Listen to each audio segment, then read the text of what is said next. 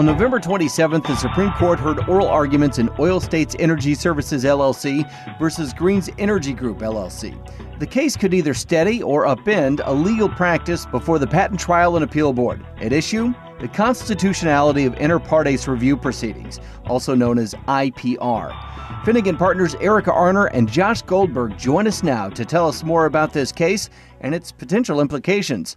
Erika, what's the crux of the dispute in Oil States versus Greene's? The basic dispute is pretty simple. It's whether the inter partes review process that was created by Congress in the America Invents Act is constitutional. It's a very fundamental question, the way it's been posed to the court.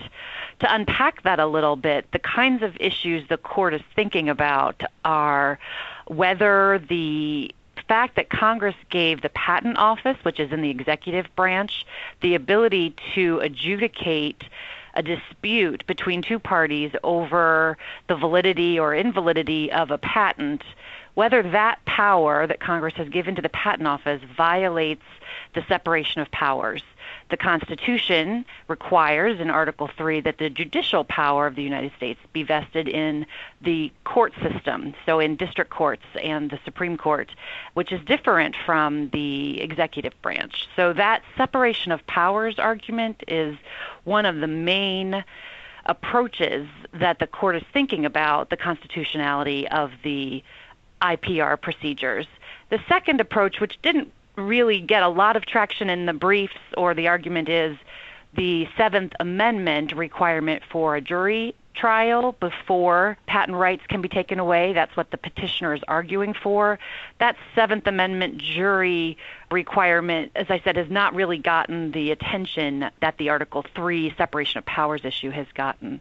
So, at the base of it, the court is deciding whether or not Congress violated the Constitution by empowering the PTO to conduct IPRs. And Josh, what are the important takeaways from the oral arguments held on November 27th? Well, I think one of the key takeaways is that we're likely not going to have a unanimous decision here. While a couple of the justices seemed very concerned about the settled expectations of patent owners and their property rights, others didn't seem to have any issues with IPRs. They seemed to find comfort in the patent owner's ability to appeal IPR decisions to the Court of Appeals for the Federal Circuit and thought that any due process issues could be dealt with separately. On that note, several justices seemed very concerned about what some have been referring to panel stacking going on at the PTAB. This is where the PTAB uses an expanded panel to effectively change the decision of the original panel in a case. As a practical matter, this has only happened a couple times, so it may be an issue that's getting disproportionate attention. The justices also seem to be interested in whether IPRs and re-exams were in any way distinguishable on these constitutional issues. Counsel for oil states tried to distinguish the two, but the justices didn't seem to be buying it. So if IPRs are ultimately found unconstitutional here, it seems fairly likely that that decision would also end up applying to re-exams and other processes at the PTAB of going back and revisiting patents. Erika, if the Supreme Court rules inter partes review as unconstitutional, what immediate impact do you envision for businesses? Well, I think it will be uncertain at first. There will be uncertainty in what happens next. It's very rare for the Supreme Court to find any law unconstitutional, and certainly in the patent context, that hasn't happened. So there will be uncertainty about what happens to the patents that were canceled long ago. The, the, IPRs have canceled hundreds, if not thousands, of patent claims for over five years. So one of the questions will be what happens to those patents that were already canceled. Another question will be how to unwind the IPRs that are ongoing. And a bigger question for businesses will be what to do going forward.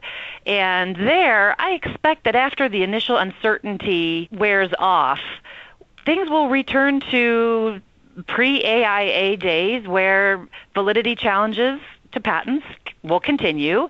They will happen back in the district courts. They will happen, I suspect, in a new forum or a new process that the Patent Office will come up with after that ruling from the Supreme Court to implement whatever guidance the court has given them. But really, it will be sort of business as usual for patent owners and patent challengers as usual before the AIA. So I think that means that we would see an uptick in litigation. I think the district courts that have stayed litigations while IPRs are ongoing will unstay their cases, and those validity challenges will be mounted in district court rather than in the PTAB trials. At the end of the day, while there would be some initial uncertainty and confusion, perhaps, I think things will settle out pretty quickly into a regime that really focuses on the substance of patent rights and patent validity. Whether the forum changes or not will not change the substantive requirements for getting a patent, for enforcing a patent, for challenging a patent. And finally, Josh, is there anything businesses should be doing or thinking about in preparation of the court's opinion? As Erika mentioned, there's going to be a lot of uncertainty associated with what happens to patents that have already been canceled as a result of IPRs. So, if you are a patent owner, I think one thing that you need to be thinking about is how to make sure that whatever cases you have stay pending long enough that if the Supreme Court does find IPRs unconstitutional, your claims haven't already been canceled. So, if you have a federal circuit decision that goes against you, you should probably think about petitioning for cert at the Supreme Court just to keep the case pending in the hopes that the oil states case comes out in your favor. On the petitioner side, it probably is safe to assume that it makes sense to continue filing IPRs and continue going forward with any IPRs that you have because the costs that you'll incur are going to be costs that you would incur in litigation anyway. So you're not really going to be throwing away any money even if IPRs are ultimately found unconstitutional. Plus, you'll be getting the benefits of a potential stay in the district court and additional settlement leverage. So hopefully, you can wrap up the case before we even end up getting a decision in oil states.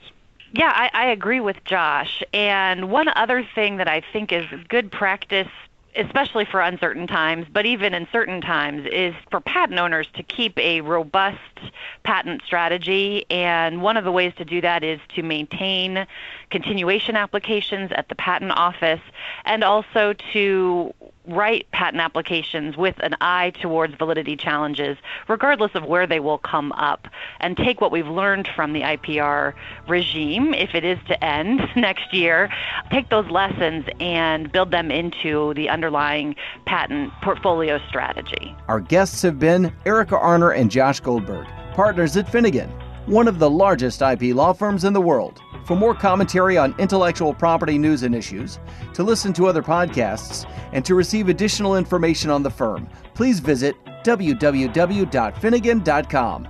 Thank you for listening to this podcast from Finnegan.